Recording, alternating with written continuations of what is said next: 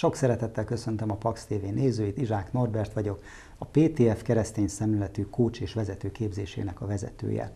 6-7 percben a tudatmódosító sorozatunkban management coaching eszközökről, illetve szemléletváltó formáló koncepciókról beszélgetünk, és az előző részben a motiváció 3.0-nak az elejét mondtam el, hogy mit jelent az 1.0, 2.0, nem fogok mindent átismételni, nézzétek meg az előző részt, például a Pax TV-nek a YouTube csatornáján, ahova ez fel van töltve.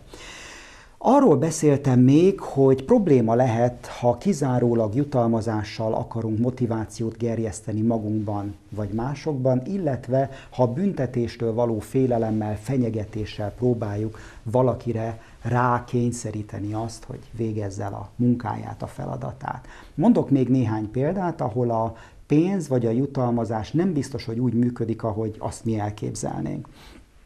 A, hoztam az óvodás példát a múltkor.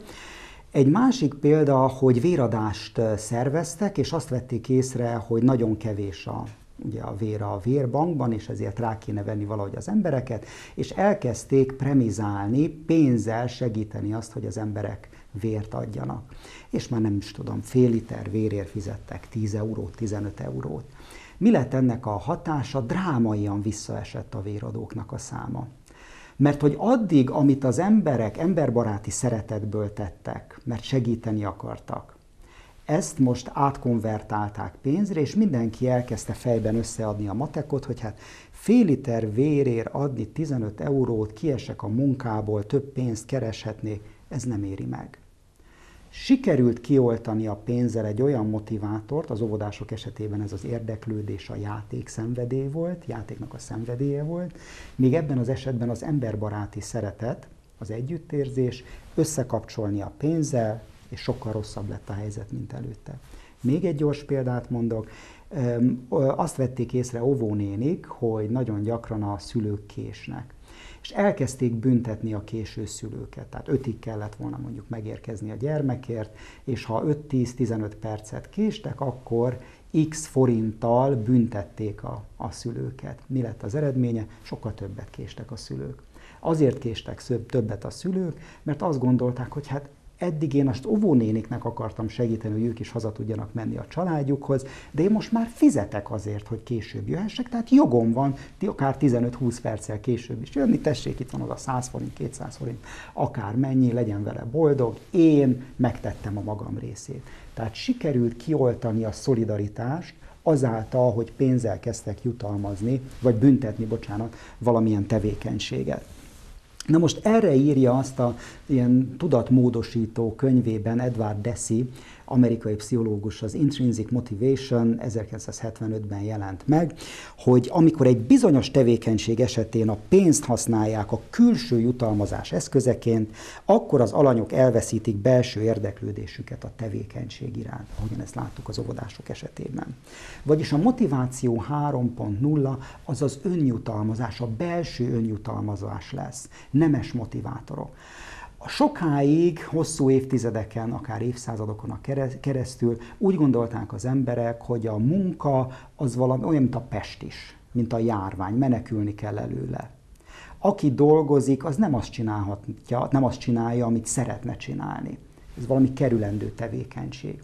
És abban a világban, abban a paradigmában teljesen jól működött a jutalmazás és a büntetés. Csak hogy megváltozott a világ. Manapság emberek pénzt fizetnek azért, hogy elmenjenek önkéntes munkát végezni, hogy bálnákat tuszkoljanak vissza az óceánba, nagyon helyesen Kalifornia vagy Florida partjainál. Vagy Afrikába elmennek egy évre önkéntesnek, és még ők fizetnek azért, hogy ott lehessenek. Azért, mert szeretnének valamit tenni ezért a világért. Ahogy a Muhammad Yunus, a Nobel békedíjas közgazdász fogalmazott, még pár évvel ezelőtt én is készítettem vele egy interjút, nem arra törekszenek kizárólag az emberek, hogy a saját pénzüket növeljék, a saját társadalmi státuszukat, presztízsüket, hanem a társadalmi haszon maximalizálásáért képesek az emberek áldozatot hozni, például önkéntes munkát végezni, vagy fizetni ilyen dolgokért.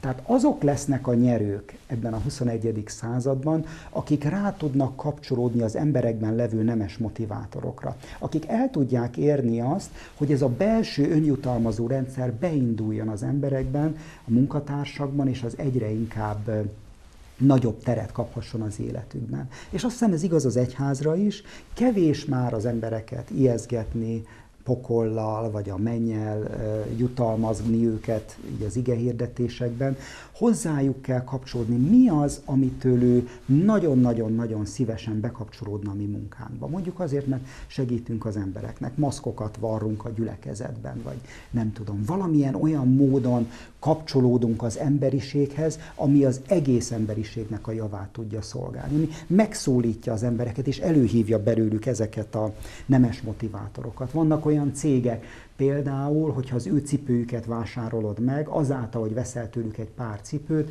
ők egy pár cipőt fognak rászorulóknak adni ingyen valamilyen harmadik világbeli országban. Milyen óriási motiváció ez nekem, hogy én tőlük vásároljak cipőt, hiszen ezzel nem csak az én divatmániámat elégítem ki, hanem segítek másoknak, és milyen óriási dolog azoknak, akik ott dolgoznak, hogy igenis mi azáltal, hogy én itt a dizájnon vagyok, vagy varrom a bőr felső részt, vagy alsó részt, jobbá teszem a világot.